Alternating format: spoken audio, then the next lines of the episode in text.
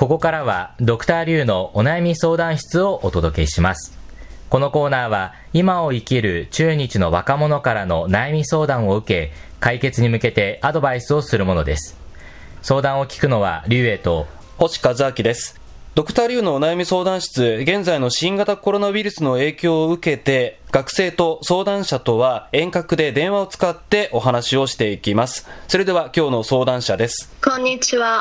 北京大学日本語コースのリキと申します。今は修士1年で、出身地は山西省です。どうぞよろしくお願いします。よろしくお願いしよます。ろしくお願いします。今、北京大学で、あの、日本語の勉強をされているんですか？はい、今、ネットで授業を受けています。あ、ネットで。うん、ネットの授業はやってみてどうですか？大変ですか？あの、大変とは言えないですけど、やっぱり臨場感がないですよね。うん。あやっぱり教室でのがやった方がいいなと思います。なるほどねやっぱり、こう、直接接する緊張感があるかないかっていうのは大きいんですね。はい。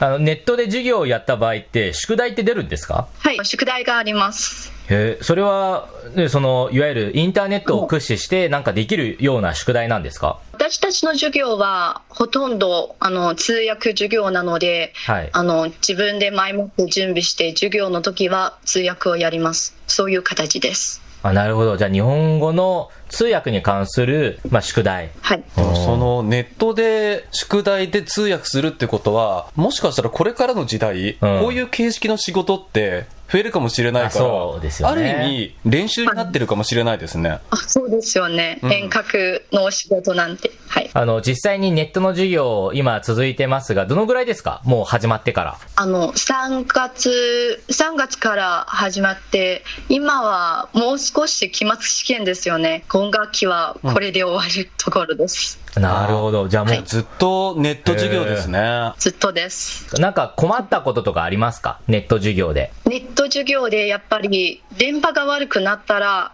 あの先生が今言っていることが全然聞こえないですしあの次は私の番ならうん。どうしようと心配しています、あのもうすぐ私の番なら あの今電波が悪くなってあどうしよう先生にもつつながらなくてやっぱりあのネットで大変と言えないですけど、うん不便ですうんあーなるほどね。確かにね、電波の状況って気になりますよねね。もしかしたらね、先生に無視されたんじゃないかと思われるかもしれないから。確かにね。先生の方も時々電波が悪くなっていますあ 両方ともということですね。そうですまあ、混雑しちゃうとね、うんうんうんこればかりはちょっとどうしようもないですね。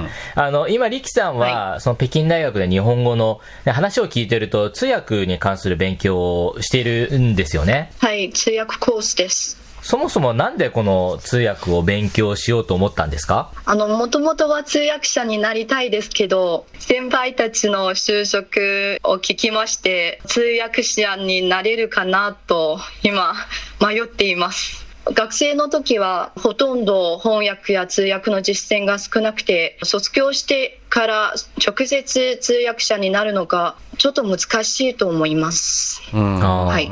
まあ、なので、そこで一旦就職ではなく、その進学ということを選ばれたんですね。その時は大学を卒業してからは通訳者になると思って入学してから通訳者になることが難しいと気づいて、今は就職について悩んでいます。あ、はいなるほど。もともとは通訳者になりたいですけど、通訳者になりたいという気持ちは今でもあるということですよね。ありますが、うん。まあ、じゃあかなりね、もう悩んでいるところはね、結構あると思うんですが、じゃあちょっと早速聞聞いていきたいんですが、今日はどんなお悩みでしょうか？やっぱり今もうすぐ卒業生になるところでこれからは就職はどうですか？やりたいことがありますか？他の選択肢を諦めたらあの適当かどうかは迷っています。やりたいことってでもね、さっきあの、ほら、通訳者になりたいっていう話がありましたが、やっぱりそういう通訳者も、えー視野に入れてるということですか？通訳者になるのは今難しいと思ってやり他の選択肢に入りたいなと思います今はあの高校の日本語教師をやりたいと一応思っています高校の日本語の教師。はい、あの今のあの大学生試験ではこ日本語も英語に代わって試験の言語になりますので、うん。高校では日本語教師が必要になるということがありましてやっぱり高校に入って日本語教師をやるのも良くないことではないなと思います。うんうんうんなるほど。あ、確かに今、その、日本だったら大学の入試センター試験に相当する外国語の中で、はいまあ、中国だと日本語も一つあるから、それを教える人っていうのも一つの選択肢。確かにね。うんそうですね。結構ね、地方とかで日本語をね、中学校、高校で教える学校って今、増えてきていますもんね。はい、特にあの新鮮市はい。甲州市とかあのこの大きな都市でこういう高校が増えています。で、これはまあ、とりあえずその、力さんの、まあやりたいことの一つですよね。はい、で、他にはどういうのがありますか？3つの進路がありまして、はいまずは公務員試験を受けて政府公務員になることです。はい。2番目はあのやっぱり公務員試験を受けて外交部に入ることです。はい。うん。3番目はあの企業で働くことです。うんまたもう一つは私がさっき言ったあの日本語教師になることです。はいあの公務員試験を受けて政府に入ることは今多くの学生さんが選んだことで政府に入って安定した生活が送れるうん。うんうん。ことですよね。はい。あのまた公務員試験を受けて外交部に入ることは外国部学院のせ学生さんにとって憧れる仕事ですよね。うん。うんあのそのピカピカ ピカピカしてる仕事をやっていて、ね。うん。あの名誉もありまありまして3番目は企業で働くこと、はい。今はネット業界が著しく発展していて日本語だけでは多分足りないですよね。日本語プラスインターネット技術をやってこれからあの出世できるかもしれません。だから企業で働くこともみんなの選択肢の一つですやっぱり私の選択肢の一つです、うんうん。はいそっか、じゃあね、もうこれからね、その卒業を控えた上で、ね、李さんが挙げた進路って4つぐらいあるじゃないですか。それをどれをやったらいいか、まあわからないというか、この4つで悩んでいるということですね。はい、今準備していて、ええあのいろんな準備をやると、うんあの勢力も時間もないしやっぱり一つに注力してやっていきたいと思います。うん。ちなみはい。に、一般の企業で働こうと思ったら、どういうことをやってみたいとか、どういう業界っていうのは考えてますか？あの一応考えてきましたが、はい。あの私の場合はブランドマネジメントなどについて興味があってしかし今のところは専門的な知識と関連したインターンシップもないです就職するときはなかなか難しいですよね、うんブランドマネジメントとかあの広告うん。CM やっぱあれもピカピカしてる仕事だと思います李さんは女性の方がピカピカしたのがね、多分好きなんでしょうね。うん。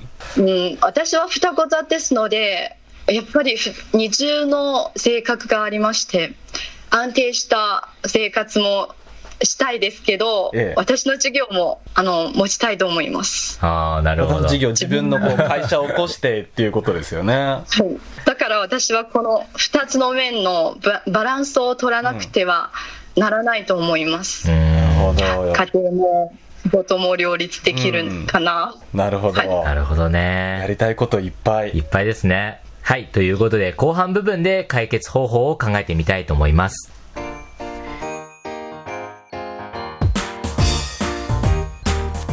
聞きの放送は北京放送中国国際放送局です。ドクターリュウのお悩み相談室。今日は北京大学修士1年生の力さんの進路についてやりたいことがあるが、他の選択肢も捨てきれないという悩みを聞いています。はい。ということで、まあね、進路、うん力さんの方から4つぐらい挙げてもらいました。日本語のね、高校の教師というのもありますが、うん。どれも具体的なうん悩みというか選択肢であるがゆえに、うん確かにどれも魅力的だとは思いますね。はい。ということで、じゃあ早速アドバイスの方をしていきたいと思うんですが、はい。ズバリですね、あの、現段階では、その、悩んでいるようですが、まだ悩んでください。そして、さっき挙げたこの4つの進路について、全部やってください。というのが私のアドバイスです。それはどういうことかっていうと、まあ私もね、大学を卒業して就職をするというね、そういう道を歩んできました。ただ、その過程において私もすごく悩みました。ああ、公務員いいなとか、そしてなんかき企業もなんかかっこいいなとか、あーでもメディアもやりたいなとか、まあいろんな考えがありました。ただですね、就活をしていく上で私気づいたんですよ。そのまずね、オファーをもらわないと、いくら悩んででもしょうがないと。だから内それは定をね、確かに。うん、なまず内定をもらうことが多分一番大切だと思うんですね。はい。なので、現段階で力さんが選んで絞ってっていうよりは、もう力さん若いですし、さっきもね、いろんなキラキラとか、あの、いろんな話があったので、多分ね、すごいパワフルで、能力の持ち主だなと私は思いました。なので、そういう意味でもうね、4つ挙げてもらったこの進路、全部一回やってもらって、で、私の知る限り、公務員試験も、企業の面接も、あまあ、高校の先生もそうですけど、多分、その、排他的ではないので、多分全部同時にできると思うんですよ。ああ、そうですか。はい。で、はいななので、とりあえず、ね、試験だったら受けてみるとか、その、まずはね、履歴書を投稿してみるとか、やることを全部やって、とりあえず、オファーを全部もらった後で、そこから選べばいいと思います。で、多分ね、面接とか、あとはテスト勉強とかね、大変だと思うんですけど、やっていく中で、いろいろ自分の気持ちが変わってくると思います。なんかやっぱり合わないなとか、やっぱりなんか企業で働くの、ちょっと辛いかもなとか、いろんな考えが生まれてくるかもしれません。で、その時にまた自分の中にあるこの優先順位っていうのを調整していけばいいと思います。はい。はい。なので、まず私のアドバイスをまとめますと、あの、今やれることを全部やる。4つ選択肢があるけど、全部諦めないで、全部やって、やっていく中で、まあ自分の中でこの順位を、まあ調整して、最終的に、まあ、もらったオファーとかを顧みながら、えー決めるというのが私のアドバイスです。アドバイスありがとうございます。勉強になりました。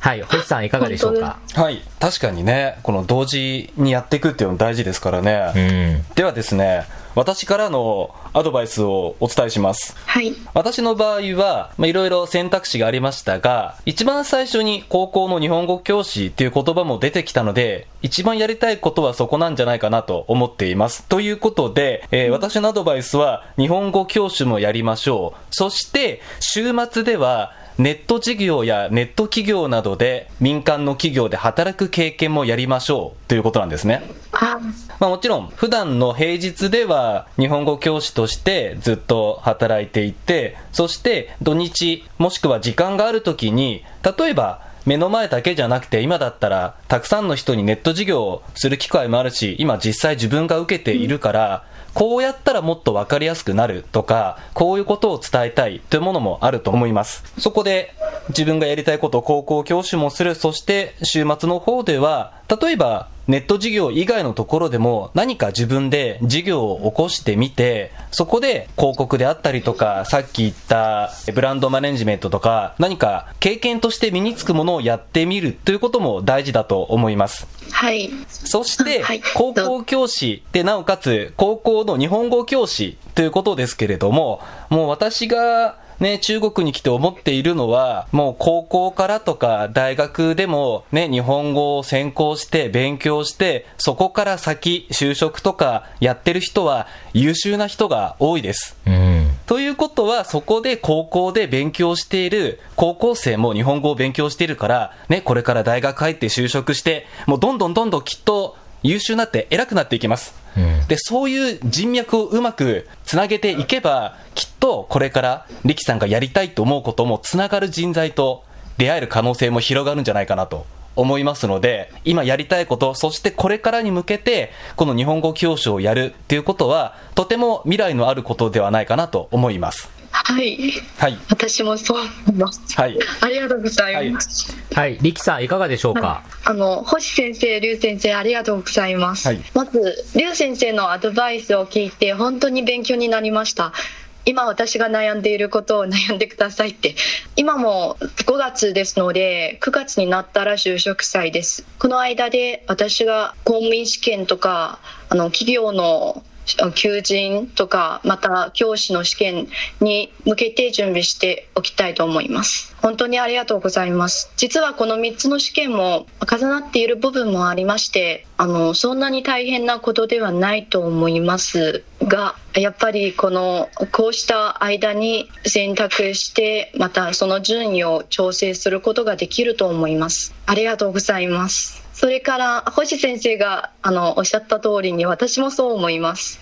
実は私去年11月 EMBA のクラスとの交流会で私は会社を作りたいと言いましたがあのこの間新型コロナウイルスの影響を受けて家に引きこもっていている間に私の将来に考えてついて考えてきた結果会社を作ることを後回しにして卒業してからまず教師の仕事とかあの他の仕事に決めて週末の時また夏休みとか冬休みの時に新しい分野のことを並んで、うん、クリエイティブ商品と関連した会社を作りたいと思います。うん、あの先生が言った通りに私が学生さんたちと一緒になれば新世代にも触れて新しいアイディアも湧き出せます、うん、それから学生さんが大人になってまた私の人脈になることが期待しています、うん、そうですね。もう、うん、ありがとうございます、はい、本当に勉強になりました。あのどの選択肢でも、はい、どこか遠回りしても回り道をして損をすることはないので、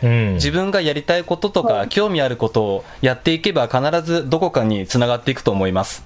ありがとうございます。まあね、これだけ自分が何をやりたいのかっていうのがね、すごく具体的に出てるので、うん、何をやってもね、多分失敗はないと思うので、うん、恐れずに、ぜひね、リキさんには頑張ってほしいと思います。ありがとうございます。はい、ドクターリュウのお悩み相談室。